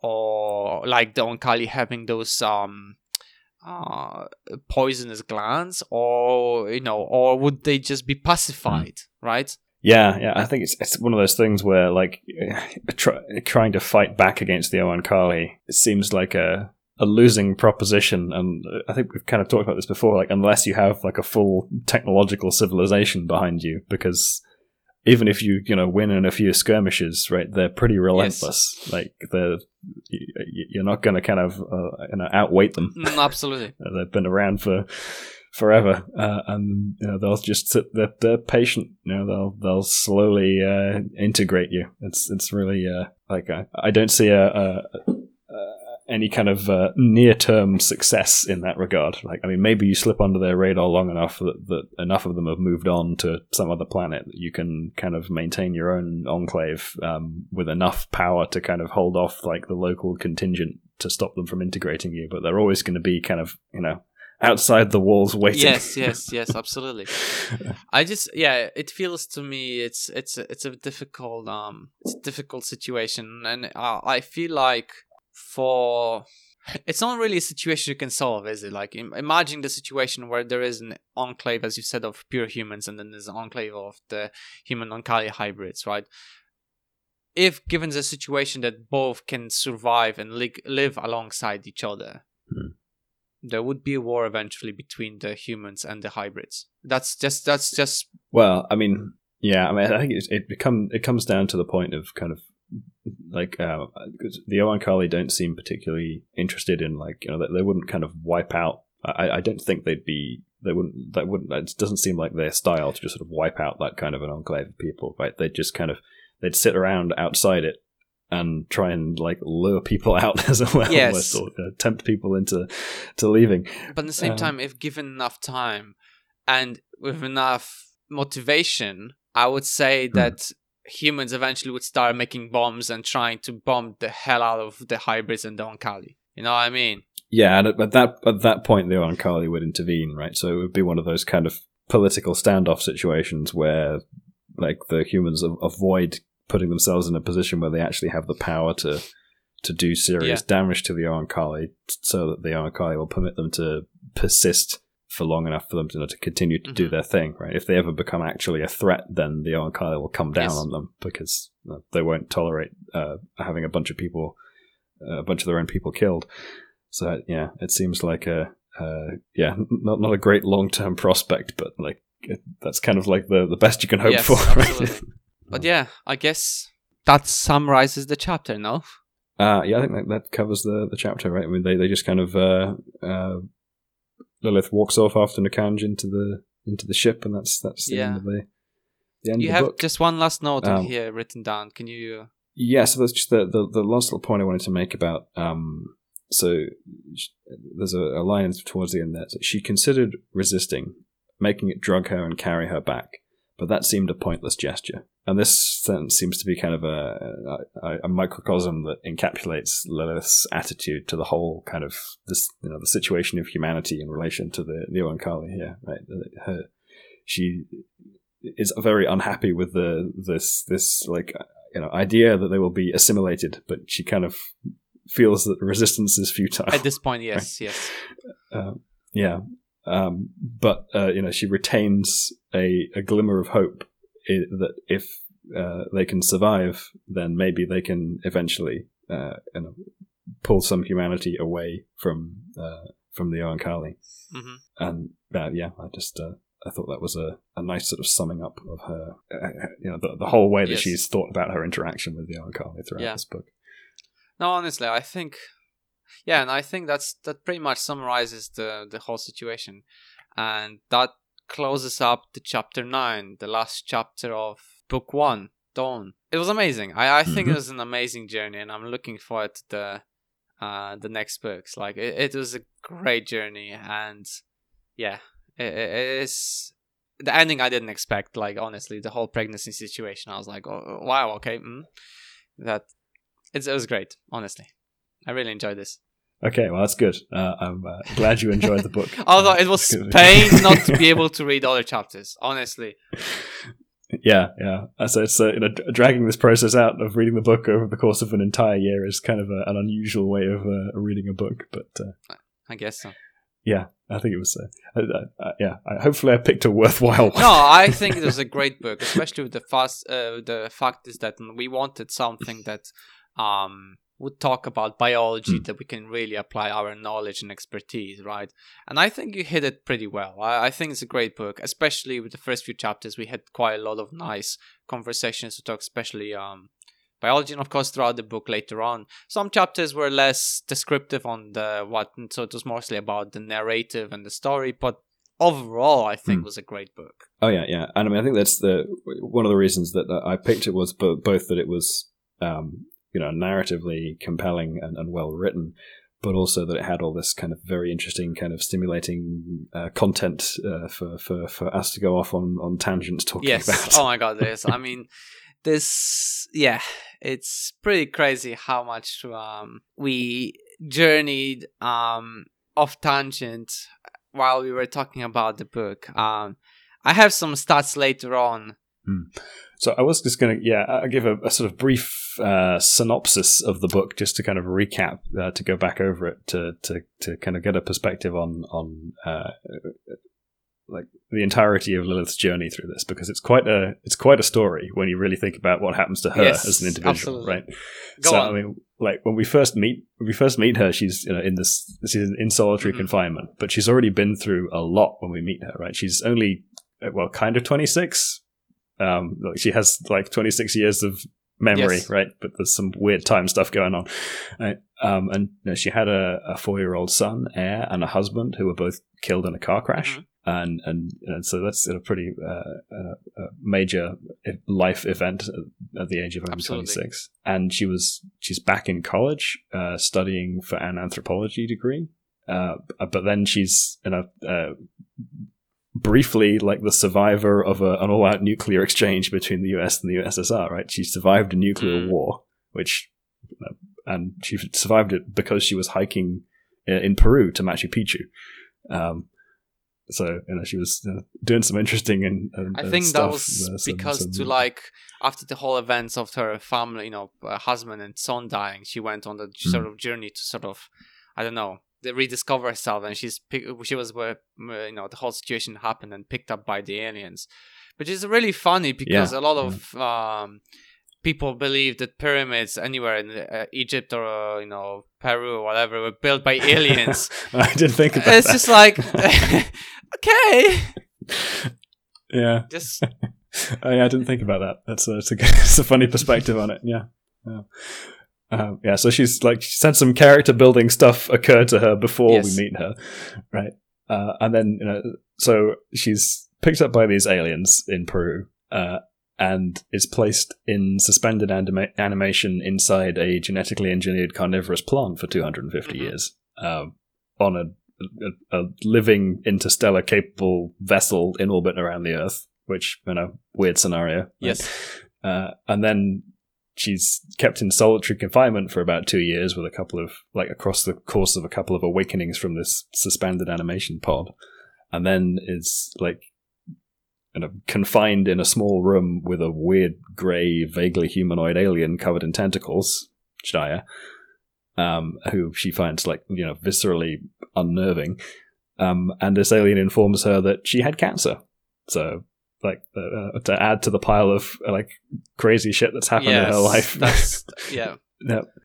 And then, uh, uh, and not only that, but it's now cured. Um, good, I Mhm. suppose, right? But um, also that the aliens are interested in the cancer and, and other aspects of human biology because they're interested in using it in their cross-species genetic engineering project, in which humans will have very little Mhm. say. Um, so you know that's a bombshell dropped onto her. Um, plus, uh, and and you know the, these aliens have been engaged in this like cross species genetic engineering project with a bunch of other species in a history that dates back for literal billions of years from having left their home planet. Absolutely, and then the fact Uh, is which that in the, those 250 years that Lilith was confined as well, the uh, aliens that basically we're keeping her in the confinement we're modifying the planet, um, trying to make the species more resistant to um, that nuclear radiation that was the remainings of the nuclear war. yeah, uh, uh, sort of you know restoring the planet while while she's been asleep, and then um, yeah, and and the, the other sort of interesting aspect of these aliens is is they all sort of kind of remember that entire billion long year history vaguely through this kind of weird genetic Yeah. memory thing. So there's there's that as well. they they, you know, have very alien cognition. Um, so and, and she's told that she will be leading a group of humans back to Earth and teaching them, uh, kind of acting as a, like a parent to this group, uh, supervising them. Uh, whether she likes it or not, Mhm. pretty much. Um, although she does, she's offered the choice by Steyr of kind of having a, a swift death if she can't. Uh, she's sort of unwilling to, to take part in this this project uh, and, and you know helping the humans to get back to Earth. Um, she you know declines that It's- option because I remember that you know uh, back when it was the very beginning when like the situation you know when Jdahya sort of is, is introduced a very um um caring i would say of her like the fact that you know eventually she touches him and we the interaction is before we meet you know everyone else um Hmm. Daya was like sort of the basis of like her support and he, he was the only one that sort of got her in a way is like it's just the fact that you know this will be tough responsibility thrown at her and it, he was the only one that was like i can do this here right here and now. I'm gonna only offer it once to you and it's up to you. Hmm. Yeah, so that, that's an interesting point actually, because we talked before about Nikanj being kind of the one who might perhaps have the most um, accurate view of the humans, but this, um, like, offering this choice to her by Steyr seems like a, a fairly uh, a deep insight into the humans yes as well. I, I think uh, I think that throughout the whole situation, right, throughout the whole book, although we little knew, knew about Jdahya as is, right, I feel like I don't remember if Jdahya was involved in the whole Paul Titus situation. I think it was Kahguyaht um, leading this whole situation, right? I think mostly, I, I don't. I, actually, I imagine Steyr was probably involved in the decision, but just didn't kind of strongly dissent. I guess so. I- I But I think Jdahya had I had this feeling that they had the most um deep the deepest understanding of what um would happen, right? And what the choices would be the best choices for would be, right? Yeah, what what the kind of the, the weight of the choices that, that Yes. Earth would have to to, to, Yes. to make going forward, like the, sort of- the the the sort of magnitude of the burden that it was being placed on her. Um, and yeah, I, I- don't, I'm, I'm not sure if Steyr had, has done this before. I don't know if it, it knows, um, kind of, From what I remember, you know, if, if it's put other humans. if you remember from the book, is that um was actually he uh, he grew with a human, right? A doctor, a human doctor. oh yes, a yes. lady who Mhm. died of an old age eventually, but um, she taught them about humans. So maybe the fact that you know Jdahya had that sort of much longer. Uh, uh, Mm. like a relationship with humans, so that that's why you know. Although Nikanj understood like the whole situation about the Paul Titus and that the Lilith will not like this, and this whole situation arise Mhm. um later on as Nikanj grows up, it sort of does the same thing as Kahguyaht I noticed. But please continue with the summary because just I noticed that and I just wanted I felt like it'd be a good point to mention. And it's, yeah, it's a good point. Actually, I think it also might be just um, kind of a uh, um, like Daya has more Mhm. maturity than the right? It's it's Yes. older. Um, and uh, and this because uh, Liths is actually the first cohort of humans, so it's not done it explicitly before in this Uh-huh. context. But perhaps it's kind of more aware of the um, when this has happened in the past when they've integrated other species, like the whatever the burden is that they place on the uh, individuals whom they, they use in the way that they use Lilith, uh, and perhaps it's just kind of more um, more aware of, of what that uh, what that means for someone who's in Yes. Lilith's position than than the Kanj might. But um, yes, moving on from that point. Uh, so she she lives with Steyr's family for a little while and tries to learn their language, and and is uh, ends up uh, helping Nikanj, their child, pass through this this sort of metamorphosis into its adult stage, and and is given the chance to to interact with another human, another adult human for the first time in in years. Uh, um, which uh, does not end well at all, right? He tries and fails to rape her, but succeeds in injuring her and, and knocking her unconscious. So she has you know, her one interaction with another human is Yeah, is I mean terrible. it was a child in a man's body, right? It it ne- he Yeah, never learned yeah. what proper human interaction meant, right? So Yep. now So, you know, a very uh, uh, unpleasant Yes. interaction with another human, which I think I don't know feels almost engineered to to uh, help her be um, have- feel more affinity for Yes. Neo and Uh, actually, um, before we continue with the summary, I do remember the um, Japanese fella she heard of. Um, Yes. In the meantime, I think she she like saw she caught, caught a yes, glimpse of him. Uh, uh, um, no, at a not glimpse. It was a story of uh, he. She heard name of a human just before of Paul Titus situation. She was looking for another human. ah, yes. and um, Hmm. the reason why I remember this is because one, the um, the those pods that the use was used to moving around. Uh, we I remember we were talking Mhm. about anti gravity or like you know superconductivity, and in the end we we realized that the book described them as basically organisms as snails, snails, basically yeah that were like producing slime and then sucking it up at the back so that was that was that hmm. but also because of the orange peels in the different place yeah, where basically yeah. she buried them and then Kahguyaht just jumped on her and be like you know uh, I think it was about the poisoning of the Oankali conversation. And then there's like not not many people mm. things can poison us. And then when she planted uh, when she buried the orange peels in that different area, um, it just produced this massive tumor, um, right? And it's just. Uh, yeah, so like it's like, and then Kahguyaht goes to her, oh, you know, you finally found a way to poison us. Like, oh, wow, okay, asshole. Yeah, gotta get in a, a few last digs. it's absolutely, absolutely not my intention to call an uh, Kahguyaht an ass because he was one, but it's not at all. okay, right. So, uh, and, and she's she's eventually persuaded um, by Nikanj to to let it alter her um, so that she can learn uh, their mm-hmm. language faster, and also so that it can sort of complete its its um, like rite of passage into mm-hmm. adulthood by by altering her successfully. And I think that latter part is kind of the main reason why she uh, permits yes. it to do that, so that um, she she kind of forms an attachment to it. Um, and she eventually, because of the, the modifications from the Nikanj, gains enhanced strength and memory and the ability to heal more rapidly, as well as possibly some sort of basic chemical mm-hmm. signaling mm-hmm. abilities in order to interface with their doors and mm-hmm. their tech and stuff. And also uh, an, an, increased lifespan, which will, um, if uh, you know, unencumbered by violent events, uh, exceed by a significant margin 130 years. Wow. Uh, so uh, yeah, that's uh, she gets kind of a lot of uh, yeah, a lot of buffs basically. in this. Uh, um, OP yeah. mod, OP buffs that basically she's cheating now.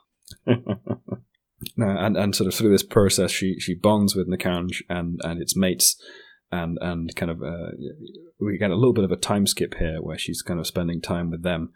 Um, and uh, you know, learning to kind of get some pleasure from their interactions, and and also spending time um, in this jungle training environment so that she can uh, have the the skills to to teach the the humans once they've mm-hmm. been awoken. Um, so um, uh, you know, and the next part of the book, she's placed in this room uh, and told that she has to awaken forty people from a choice of eighty uh, and she has all their dossiers. So she's kind of you know, burdened yes. with this responsibility of choice. Right? She has to she has to pick which people she thinks will, from like, be least likely to end up killing one another. I think yeah. is kind of the. Uh, the way she's ending up having um, to think um, about this. Just before you continue, like I just want to point out the um the scene before she goes into that massive room about the observatory. Uh, when she goes on that massive oh, yes. fart bubble up into the observatory and then um, mm-hmm. can see the Earth through the lens. Um, I just imagine it. Yeah, I think it's it's the whole Earth Moon yes. system, right? I think she can see both the moon and yeah, yeah. It's, it's just felt like I think that scene, like I, when I imagine it being in her, you know, shoes and be like, you know, seeing the planet and you know, our planet and the moon and be like thinking, damn, that there's nothing left in there. It's just like beautiful and yet because when you see the beautiful images of the planet you know from space it must have been incredible sight but at the same time absolutely horrifying yeah i mean like the thinking about the, the image like earthrise and, and the others i mean I, my, the hairs on my body will stand yeah. up anyway just just remembering how that kind of looks so seeing it in person man it'd be beautiful uh, and yet yeah it gives you a kind of uh, uh, sense of mm-hmm. profundity uh, and the and I think that that's what one of the things that kind of is is is um, sort of finally emotionally persuasive to her that she is like on mm-hmm. a ship. Yes, um, that kind of that, that sort of really sinks home the the message that the the Oankali are uh, kind of in power over the Earth yes, system. Absolutely. Um, and yeah, so having um, having awoken the the required number of people from from the list, uh, she forms a, a, relationship. I was going to say kind of a romantic relationship, but that doesn't like the, the circumstances were not really conducive to a romantic relationship. So I went with the more biological term of pair bond. Uh, she she pair bonded with one of the humans. I guess it was more like a physical uh, sort of understanding as well, relationship. You know, like it's. Um, but I mean, there was definitely a, uh, a kind of a fairly strong, um, like emotional yes, absolutely, absolutely. aspect to their Yeah. relationship.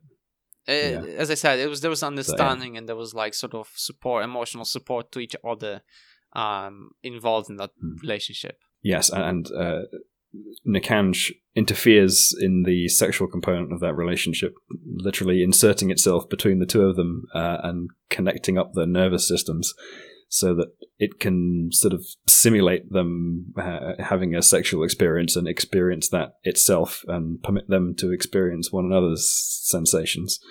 Um, bottled, if you could so- bottle that drug, you could really sell it on the. Pl- you could be the richest man on the planet.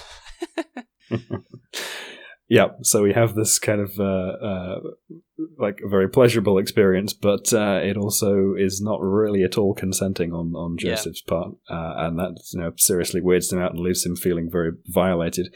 And Lilith is not happy about the fact that that was the way it went down Mm. with Nikanj either.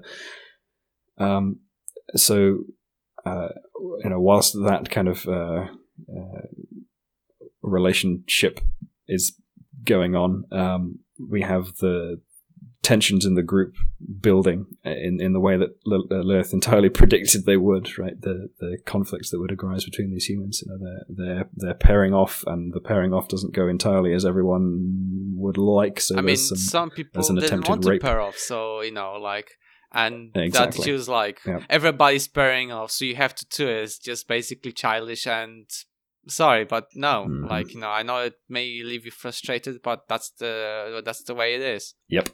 Um, which you know, uh, Lilith was fully anticipating that there would be conflict, uh, and uh, you know she does what she can to kind of keep the peace in the the, the mess. Because there's, there's all these humans stuck in a room with no real purpose and nothing in particular to do. So that's going to that's conflict.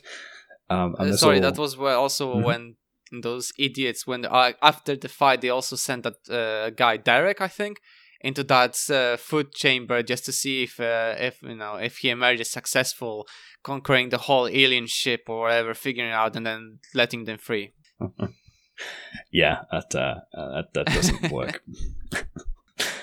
Uh, and this all kind of culminates with them being drugged by the ooloi and given the same kind of uh, weird um, sex simulation thing that Lilith and Joseph that Lilith and Joseph got from It's- Nikanj, uh, but in a much more yeah, drugged I mean, up state. to be honest, like this is such a weird thing when you think about it now, from this perspective, when you're as you're summarizing this, because like it's uh, the ooloi co- the the Oankali come in and to interfere with the whole situation because it's starting to escalate, and you have. You have basically the Oankali dragging you up and then giving you the best sex experience you could ever imagine in your life, right? Imagine you have at best sex and then multiply by a thousand potentially. so it, it feels very um very brave new world um it's very like um you know, the, the drug in that book soma you know it's kind of the, the it's some kind of you know awesome drug that, that has all the all the cool Mhm. effects right and none of the downsides and everyone's always having you know massive orgies that's the that's kind of the like the the way that population is like controlled and lulled into kind of a, a, a sense of uh, security and yeah well not even I mean they they're just kind of uh, stagnant as a society, right? They're, they're just um, almost uh, unconscious in in their uh, kind of immediate pleasures without any uh, larger goal. It's kind of the sort of the the the aspect of that book that makes Mhm. it dystopian is the it's the sort of the, the temptation of the amusing ourselves to death rather than actually um, uh, you know, achieving something that with with more um, uh, I don't know more lofty Yeah, yeah, goals. absolutely, no, absolutely. Uh, no, it- it has that kind of same feel of uh, lulling individuals into a kind of unconscious pleasure to to keep them placated. Um, so yeah, in in this, uh, and after having been subjected to that um, weirdness, they they're moved to a jungle and uh, expected to uh, you know try and learn how to survive Yes. there. uh, and uh, and uh, shortly after that, uh, Joseph is is killed by Curt. Um, and in you know a, a dramatically ironic moment, uh, it, it seems to be because he was able to heal more rapidly and was healing a minor injury uh, that Curt saw uh, that caused Curt to just sort of uh, question his his humanity and, and uh, go berserk and, mm-hmm. and, and, kill him. Uh, so, and the Nikanj and Lilith, in in trying to to protect Joseph from the possibility he might come to harm from one of the other humans for his association with them, ended up indirectly being responsible for his demise, which is um, pretty uh, devastating for Lilith. Pretty ironic. And then, yep, uh, and then sort of uh, shunned by the the rest of the human population. Lilith is is you know, left behind on this ship for her own protection from from these humans that she uh, she awoke and is informed that she is now pregnant with a child that is genetically mixed by Nikanj from, from Lilith and, and Joseph's stored sperm and the from some genetic material from Nikanj's mates, Ahajas and Dichaan. Uh, and that's uh, pretty much hmm. the end of the book. Uh, so when summarized in kind of short form like that, it's it, there's, there's like a whole bunch of really crazy crap yes. stuff just happened in this book, right? It's, it's a really uh, a very bizarre story.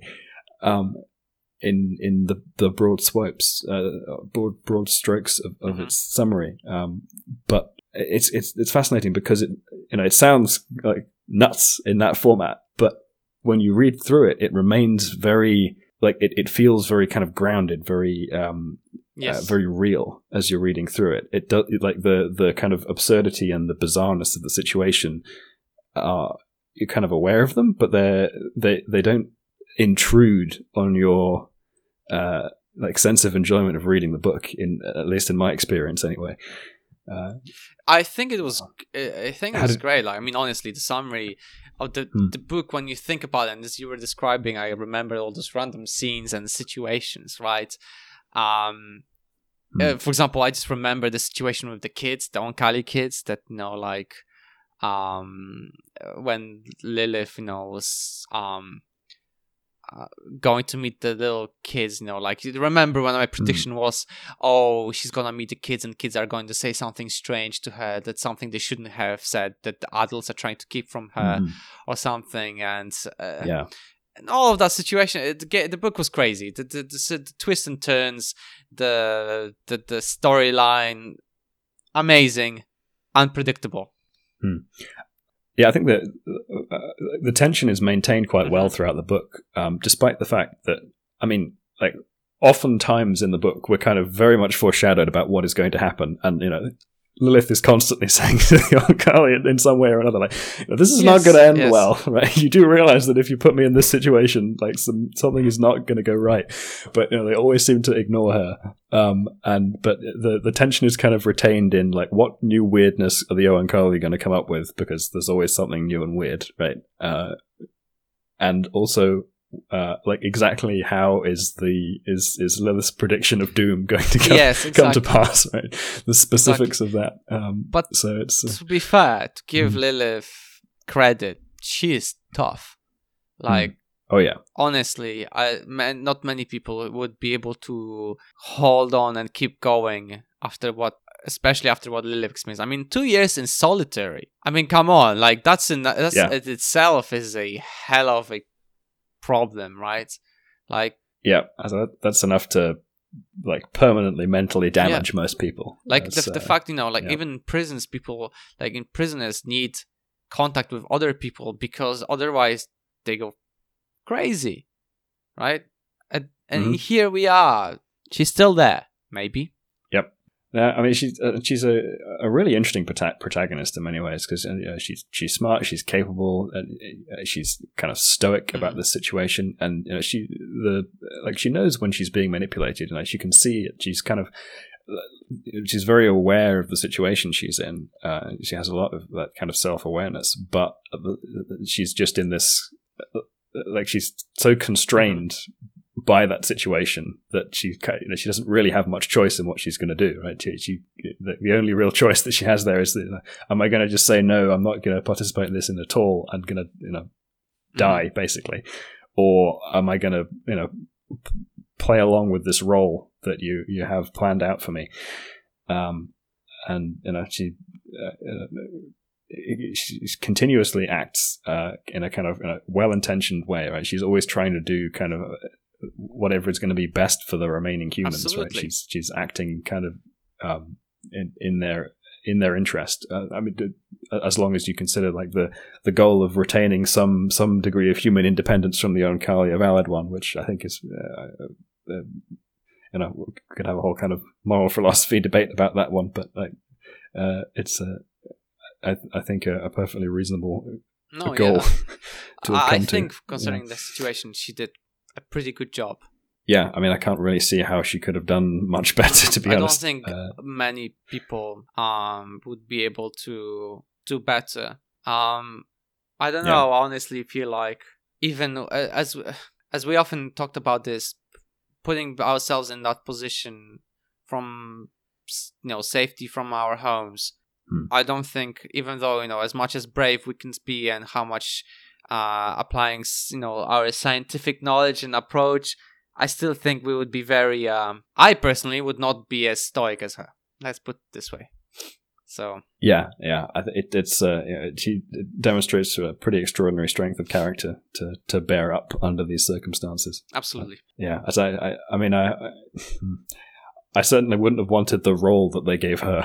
Right? no, I might have, been, I might have been content to hang around on the Oankali ship and learn about their, you know, how they do stuff. But, um, yeah, having to, um, having to try and get these humans to go back to Earth and, in, in no, yeah, no, no, no. that's, um, After knowing, like, like, after knowing, I knew that something like you know stuff like this would happen. Like predictions are pretty obvious that I that you know the conflict and stuff like that. And knowing humans, I would not want that job. Hmm. Like, let me play around with your technology. Let me play around. You know, you know, modify me as well, so I know what you know.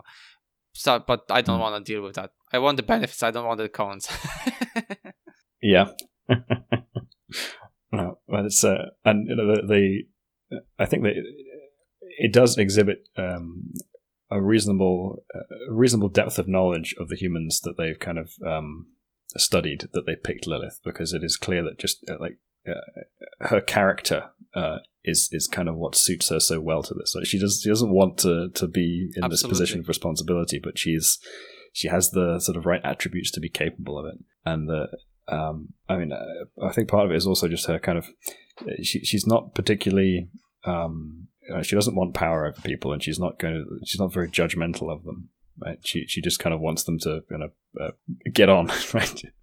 Uh, uh, there's a section in that in the last chapter where um, uh, I think she's she's thinking about Tate, and she can she can just she can't really muster hate. uh, any real bit- bitterness towards her. I think is the word. She can't master any Um, hate to Tate. Yeah. Yeah. Which, you know, uh, I think uh, a, a, a lesser person might well feel considerable hate every single uh, one of them. uh, I, I'll be honest now. I would generally, in her position, I'd be like, yeah, Nick and you're right, because I would slaughter every one of them. Yeah, not being um, just sort of uh, generally disillusioned with humanity as a whole after having gone.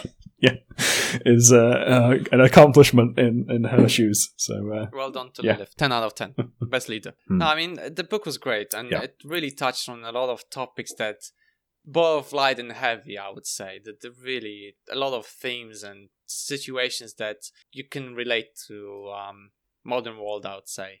Yeah, and there's, there's a lot of topic. I mean, there's a lot of stuff about about sexuality and gender roles and, and coercion in relationship to those things and, and biological determinism and all all of these these topics that are um, uh, handled in this book with with um, uh, uh, concreteness and, and coherence and clarity, and, and they're just uh, explored with, with real kind of depth and sophistication uh, and, and, and maturity. The, the conversation around their subjects in, in the current um, uh, milieu is, is often lacking. I think it was a great choice of book, and we had so many topics, so many conversation, but a lot of stuff. Um, if I may, can I uh, give us a bit of summary of what we've talked about the the off tangent topics? Um, because I I I mean, obviously we have to talk about this because I had to go through like different topics of the, each episode, and I checked what topics we had, uh, we have talked about, Mhm. and um, and throughout the whole book, we reference you know science of modern world right? We we trying to understand right both our being a scientist and we touch topics about material design biochemistry biology a bit of physics and chemistry history of life. We talked a lot about history of life you know sequencing and genomic uh, genome technologies. Um even though it wasn't our expertise we did touch about you know history of the world especially usa at the time of the story and of course as well the author's background and the culture. Uh, we did have an episode where we spent a hmm. pretty long time talking about the safety of internet of things the smart technology that is creeping in our lives that was really funny because that was yep, i don't remember exactly which hmm. episode it was but it was just like the whole references about were like about the technology and discussion about like you know invasion of um of the smart items yeah i think uh, I think something that set me off in that direction was something to do with the way that the Oankali were watching yeah. the the humans, right? I was like, how's this surveillance yes, thing yes. working? And then uh, who, who gets uh, that? that was so a great. we yeah, we had a long part in the conversation about this stuff. Um, and then managed to indulge it more yes, in the yes, except episode, you know so. that that was a very long episode where we could really have uh, open our wings about this whole topic. That was that was great. Um, mm-hmm. And uh, another thing worth mentioning in the stuff we discussed, I think, was uh, uh, nuclear war and the uh, the logic of that and all the oh yes, yes, that, that, that's yes, yes, absolutely. um, yeah, we talked about a lot of stuff, right? You know, just like looking at the chapter, you know, episode one of the chapter, you know, the very beginning, right? We've talked about a lot of, um, you know, also like philosophy and stuff like that um, we mm-hmm. referenced yeah, yeah. a lot of animals, right? Trying to compare the, the abilities that Don Oankali had to animals. We talked a lot about, about ants. That that's really a thing. There's like I've yeah, noticed the theme the ants uh, popped out quite a lot of time, you know, in this whole conversations. Uh, I mean, ants, ants are worth talking about. Very interesting. yeah. I mean, there's a good analogy Absolutely. between them and the Oankali, and, and there's the whole uh, like the the nature of, of human cooperation and the analogy to eusocial insects and, yeah. and the rest of it. That's, but like alien wise, yeah. we know like we talked about you know gastropods and mantis and like you know a lot of naked mole rats you know, because there was a conversation about cancer, you know, cancer, like how they're hmm. resistant mm. to cancer. Yep. Also, eusocial yeah. animals, weirdly we talked about like mm. you know human trials in history like you know we even touched like about nazi experiments stuff like that um uh, yeah, just um, yeah. so I think we've done a pretty incredible job when it comes to like really going off tangent and still being able to uh, reference it back. Like it's it it was um yeah yeah that's um uh, some some moral philosophy stuff uh, or moral psychology stuff, uh, cognitive psychology stuff, right? I mean, uh, part part of the reason I, I picked this book was because uh, I thought it had a lot of, of, of psychological mm-hmm. realism in some aspects of it, and but also in in this kind of bizarre fantasy scenario. So it, it has a lot of nice jumping off points for for all these kind of interesting yes. discussions about the nature of of uh, uh, human psychology and society and, and technology. On and the episode where we, when but, Lilith was modified with that memory, we had a whale of a time, like talking about um, different types of memories and like t- uh, remembering stuff uh, and yeah, stuff like that. Um, um, which mm-hmm. was um, really uh i mean general the book gave us opportunity to talk about so many things and i think it was uh it was fantastic. Like i absolutely loved this uh i really enjoyed this book and i hope everyone listening as well. I'm really thankful for richard actually introducing this book to me because it is a really good book and one of the better ones i've read um so far. Um and i think and I, i'm looking forward yeah, to the next I mean, ones because it's honestly it's, it's been fantastic off tangenting off tangent conversations. Hmm. Uh, it's uh, yeah, I, I think the the next couple have the potential to do uh, uh, similar stuff to uh, to this one uh, in terms of the, the like uh, sheer source material for lots of Absolutely. different conversations. Um, but uh, and, and I mean this this book was pretty um, unique to me because it it, it, was a real kind of breath of fresh air when I was reading and a bunch of mm-hmm. sci-fi stuff. And you know, this one really kind of jumped out as just being like a a great sci-fi book, but but very unusual in various regards. And uh, yeah, I, I really uh, I really liked it when I read it, so I thought it would make a great um, great uh, subject. yeah, for I think it was, it was Uh, good because uh, the reason why we started this podcast is because, as we mentioned in episode one, is that the fact that a lot of books get physics and chemistry pretty well, right? Especially physics because it's pretty well described, and for most of the time, if you don't understand Hmm. something nowadays, it's quantum. Like everything is quantum. Um, before that, I don't Hmm. know what would it be. I mean, it's the, the particular thing that I think that this got uh, kind of right about hmm biology is like the extrapolation of the implications of increased biological technical Yeah. capability right because you know you can take you can take physics and you can take chemistry and material science and that kind of stuff and you can sort of extrapolate forward quite Yes, well absolutely. what that's going to look like i mean ta uh, say like the a tv show like Mhm. the expanse does a pretty cool job of uh, taking some of those things and just going like project forward into the near future of that Mm-hmm. technology but um, very rarely do they uh, do stuff like biology Yes, super yes. well. Um, even in the show like The Expanse, like I'm, I'm thoroughly unconvinced that their anti-rad medication is is, is yeah that's i mean like that's the thing like it's, Right. there's a lot of Yeah. um places games movies books that when they touch trying to imagine how different life forms would be and how they would um interact with each other and interact with us right the biology is always a Hmm. bit off because how complex and difficult it is in spa- in expe- in terms of trying to predict what, where it's going to go next right because the thing is with Mhm. like physics you know it's it will keep going forward in a way it's easy to extrapolate but like biology likes to go backwards sometimes yeah, it's a it's a weird subject. There's all kinds of unexpected stuff that always yeah, there's always some kind of exception to the rule, um, and it's uh, like the, the the implications are kind of much more um, much more Mhm. personal, right? They're they're much more about the, the the nature of our identity and humanity than um, the implications of um, the stuff that surrounds us, right? So it's kind of it's a little bit easier to extrapolate those things um, in our surroundings because we don't have to change ourselves and, and the way that we think about our uh, identity and, and the rest of it uh, in order to, to put ourselves in those scenarios. But uh, when you think about the implications of biological changes and biological technologies, it's it's kind of much Yes. closer to home.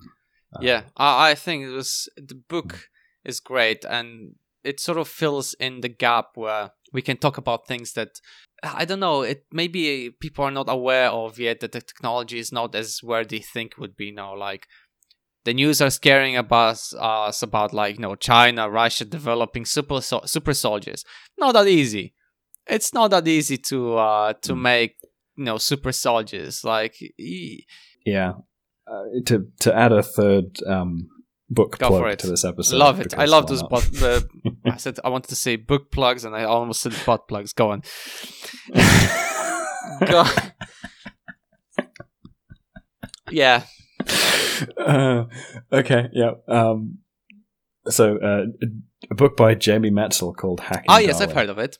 Yes. Um, yeah, yeah. I think I, Yes, I may yes. have mentioned it before at some point, but that's a, a, an excellent um, kind of uh, summary of some of the current state of the art in, in the uh, genetic engineering technology and, and exploration of its near Mhm. future consequences. I definitely. Yeah. I would everyone. I would recommend uh, reading the books that Richard's uh, always mentions. I have no memory of the names of the books and authors. I'm just absolutely crap when remembering stuff. I've read a lot of the books he saw, saw he mentioned, but I never remember the titles. So I would honestly recommend what um what he says uh t- to read. Um, um, they're really good books, and uh, generally, I mean, I am enjoying Xenogenesis. I've never heard of it before. Um, I think it's it really is. I've looked actually. into like yeah. um books about biology, looking for you know searching using the search engines and trying to find xenogenesis. Xenogenesis is not really that often mentioned, which I'm really surprised by.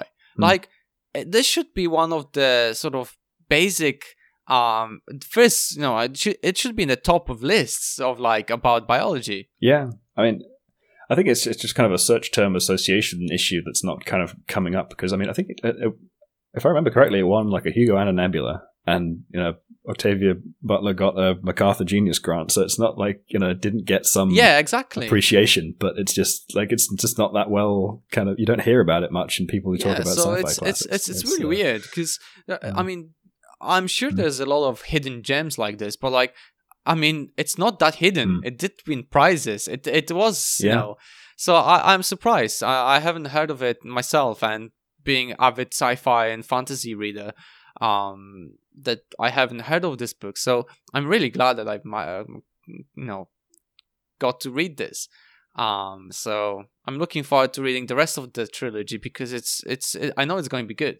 So we're running even longer Yes. than we usually do this time. So- we're coming up on two hours. So we should probably talk about your predictions for the next book. yes, and- and just before we do up. though, I just had some statistics on the episodes we Mm. had so far. So I've calculated the total number of Hmm. like the total uh time it took us to record the books, uh, the episodes for each chap all Mm-hmm. the chapters except for this one because this one's already running around 2 hours. So I suspect this is going to be the one the longest episode we have for the whole series. Um except for the cyberpunk special episode. That was uh, you know exception. I didn't count this one in. So we spent total of 27 Okay. hours, 48 minutes and 55 seconds um on the whole book or, or up to the la- except for the last chapter. Um which of most excluding all of the tangents. Uh, this is including all the tangents in there. um on average, obviously the average will change now with the final episode, but on average we spend an hour and 15 minutes on each episode. Which is, I think, some were longer, one hour and 30 minutes, some were shorter. I think the shortest was around, I think, 47 or Mhm. 45 minutes.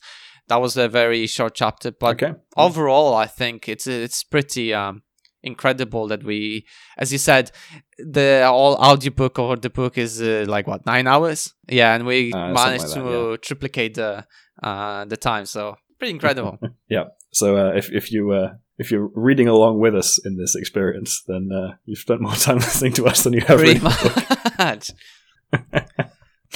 uh, not sure if that's a good thing or not. like i hope the people whoever is listening and reading the book as we are or at least read the book is uh, enjoy Uh, yes, hopefully, we've yes, added absolutely. to the experience. and just final sta- uh, just point on before um i think we already talked about this already did in the very beginning but about my predictions because i was we were laughing in the very first episode that i should do statistics on the uh on the predictions i didn't obviously because i'm a lazy bum but um i thought that although my predictions on things were accurate my timings were off like uh, that that's that's i think that's the best conclusion i can come up with is that the timings where I, I was maybe sort of short, maybe two chapters, one chapter off bit of um, prediction. Sometimes I was completely wrong because I didn't expect things to go the way they went, like you know Paul Titus situation, you know whatever else. You know, it is all really, as I often said, the book can really sometimes jump to places that I wasn't aware of.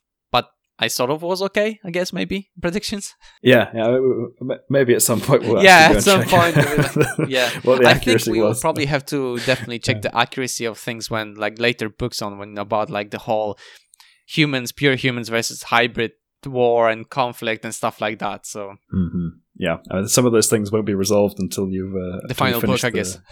the, the other books. yeah. So thank Yeah. Okay. Yeah, you, maybe learn to make some more open-ended predictions. Mm. I mean, if I do it even more open and or like vague, then basically it's like will be like comments like, "Oh, you're not really predicting anything," because like anybody could say that, It's- which is you know, which is what often the fortune fortune tellers do. So I don't want to be that. yeah. Cold Yeah. reading the books. so I, I just thought that was interesting that you know Okay. how much time we spend, and it's being 24 episodes every two weeks, Mm-hmm. so it's almost a whole year on the book. So I'm looking forward to the next several years of you know reading books and not being able to finish them off because Richard would and Richard withholding information against me. It's just like, oh no, no. Yeah, I, we we, uh, we never really came up with something for you to to, to no, no, we haven't. Like, you read so many books ahead of me that I never have a chance to actually even get you back. So, I probably feel like I'm gonna end up in this position for the rest of my life. Yep, that's a, that's a, I have a, a race to Honestly, stay ahead of that- Michael by reading everything. Stop this, Richard. Don't. But I do like. I do like. I don't mind. I don't Uh, mind to okay. be honest. I, I am enjoying this, and I don't mind um, having the. I like predicting stuff and doing this, so uh, I'm good for now. Hmm. Yeah, I, I, it would definitely be fun to try it the other way Yeah. around. But the thing is, right? You're good at Hmm. withholding information. I'm a blabbermouth. I I would be like, yeah, and this is this happens, and this is happens. I love spoilers, right? I'm the opposite person of spoilers. Like I thrive on them. Be like, oh my god, this is happening, and just it pushes me forward to do stuff. No, I mean, in in like I usually I, like I don't really care about spoilers in f- for myself, as it were. But uh, I've I've kind of learned to be a little bit more careful about them for Mhm. other people who care about them in more specifics. I mean, I, I'll enjoy something that I'm spoiled on, even if I'm yeah, because I, I I like the way that know, the Yes. specifics of it play out. But yeah, uh, so for this particular dynamic, right, I, I had to try and remain secretive about the color. I mean, it's not like it's a mystery, so it's there's not like a big Yes, twist to get revealed as such. But um, it's uh, yeah, uh, that's, that's been an interesting experience. I thought I'd be uh, I thought I'd be more transparent. Although I need to remember, I need to remind you. you- Remember about that as um that uh that um that that moving platform that we were talking about. And we were all like, we were bo- you were both really engaged with me talking about like the superconductivity and how it could be moving. And then you're like, Ah, oh yeah, yeah. I completely Yep. forgot that it's actually basically a big slime. It's just like, yeah, That's the yeah. The other thing that contributes to my not actually knowing uh, or, or not not being able to re- reveal what's going on is because I've forgotten. yes, that's that's probably adds to the whole experience as well. You're like you were like, oh yeah, this happened. Now I remember. yeah, because I hadn't uh, I hadn't actually like properly reread this one before we Mhm. before we started on it. Uh, so um, and I was coming into it um, reasonably cold after having read it. Know, maybe Mhm. a year back or something, if that. Um, so. uh, Yeah, I had I had a time to forget some of the specifics, Yeah, which was probably yeah. useful. It's uh I mean the only way actually just thinking back to like the only way to get you back on the on this maybe not books but games. I think I, I'm the more uh, uh into games and there are like a lot of games that touch on biology. Uh that Yeah, yeah so that that's a- might be the only way point. for me to get you back is basically make you play a game and then discuss um the game maybe like in three or so chat you know episodes or something like discussing spa- but that's probably the only way for me to get you back on this. Yeah, break it up by some Yes. quest lines Yeah. or something. But yeah, yeah, no, that could be a that could be an option. no, well, that, I Uh, mean, that's have the thing. But that's the games. thing, right? Finding the time to play the games is like another twenty or so or thirty hours of time just to do that. So it's uh, uh and of course I would make you play every Yeah. single sub quest and you know uh, dear, no, Yeah. stick with my Minecraft. yes. So but yeah. So let's go to the book two, chapter Yes. one prediction. Um, yeah. yes, let's So- do that. I was thinking about this for a while actually before I wrote it down because I the way the book ended, right, as we all just described to everyone, is that you know Lilith going off, you know, they're going back to home, being pregnant, right? And I thought two things. Mhm. Um you can't mention they still have a lot of work to do.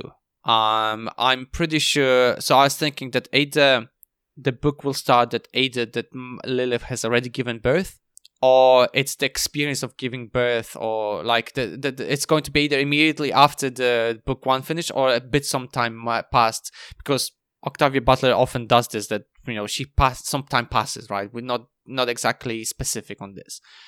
But I think personally that the first um chapter of the next book is still going to be involving when um Lilith is still nice and pregnant right like this she's st- she's about to pop as we often say. um and this is the experience of her giving birth and seeing her newborn daughter for the first time and you know although she's still worried about this whole it's a monster it's unclean blah blah blah what it will be like but the moment she sees the child first time you know like often women are like you know parents are like shit are we ready for the child or not? And then the moment they see the child it's like all everything breaks apart and it's like yes this is this is my baby and you know I- i'm gonna protect with my you know her life with my life right? So Yeah, I mean, that's also definitely. No, no, no. I'm talking about both parents, right? But like, it's just like, like, but in this Oh, yeah, particular yeah. case, it's just Lilith. You know, she's gonna be like, "Oh shit, this is my baby. Yeah, I'm gonna protect it no matter what you know anybody says." Right. So this is where yeah, So the so the, the male female reaction to having a kid is is different, but both of them get their brains rewired quite a lot Yes. by having a child. uh, I think the rewiring comes from the fact also that because baby's crying nonstop and you have no sleep, so that's also yes. Yeah, the sleep deprivation helps. but yeah, basically, it's brainwashing. Um, so I, I think that's where the book is going to start. That you know the idea of that they have to awaken more people and Lilith has to prepare them. Um, is the fact that you know I think there'll be some changes to the whole aspect of like not in a jail room anymore, like not in the, but like. Uh, in the prison cell, but like there's gonna be some aspect of that later. But the book will start with the Lilith just about to give birth. okay, interesting prediction.